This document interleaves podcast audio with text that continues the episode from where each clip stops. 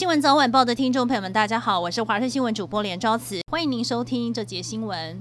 苗栗一名八十几岁的老先生上网学习比特币投资，却接到自称是外商公司经理的电话，不但要老先生提供身份证件，还要他到银行开外币账户。老先生依照了指示到银行，但行员怀疑他遭到诈骗，请警方到场。老先生坚持是投资经理和他联络的，更说只要开户就能领到三十三块的美金。员警认为两人没有见过面，对方就要证件，还说会给奖金，是一贯的诈骗手法。而且老先生对比特币根本没有概念，就想汇三百万退休金给对方。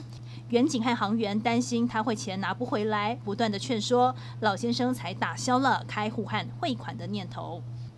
屏东县里港警分局日前接获线报，一名许姓的通缉犯逃亡期间还继续贩毒，而且都利用汽车旅馆作为交易的地点。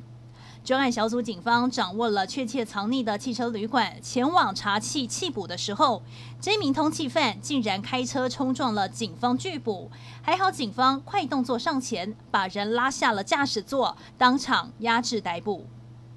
位于印尼西爪哇省一间属于印尼国营石油的炼油厂，从二十八号夜间起发生了大火，造成五人灼伤，送医治疗，另有九百五十人撤离。炼油厂被大火给吞噬，夜空被火光照亮，还有大量浓烟不断的冒出，从远方都能够看见。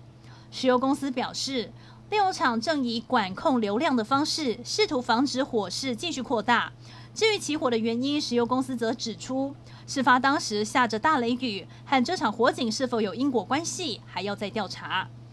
非洲国家莫三比克北部日前遭受了圣战主义叛军攻击，具体伤亡人数还不明朗，估计已经有至少数十人不幸丧命，上千名的生还者，包括当地居民和外籍人士，则搭乘了巴士或船只撤离到其他城市。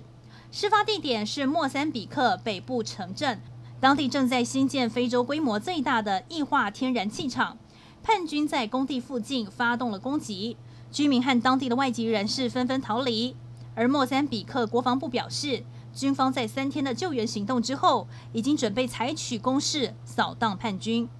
来关心天气，未来一周各地天气晴朗，高温可以达到三十度，部分地区甚至可以来到三十四度。中部以北空气品质不佳，尤其彰化、苗栗和双北，环保署发出了橘色提醒，敏感族群减少户外活动。至于清明连假天气也不错。虽然有微弱的锋面通过，只有北部的山区、东半部有局部的短暂雨，而缺水的中南部仍然没有降雨迹象。量贩店家乐福并购了顶好 Welcome 超市之后呢，店铺陆续改装，但现在却爆出家乐福向超过千家原本供货给顶好超市的厂商索取全台一百九十六间店的新店开幕赞助费。业界估算，以平均每间店向每个厂商收五万块赞助费用来算。总金额高达了两百九十四亿。公平会接到了十一间工会的陈情，但是家乐福表示，公司并未以市场力量要求供货商签约，若对合约有异议，可以再讨论。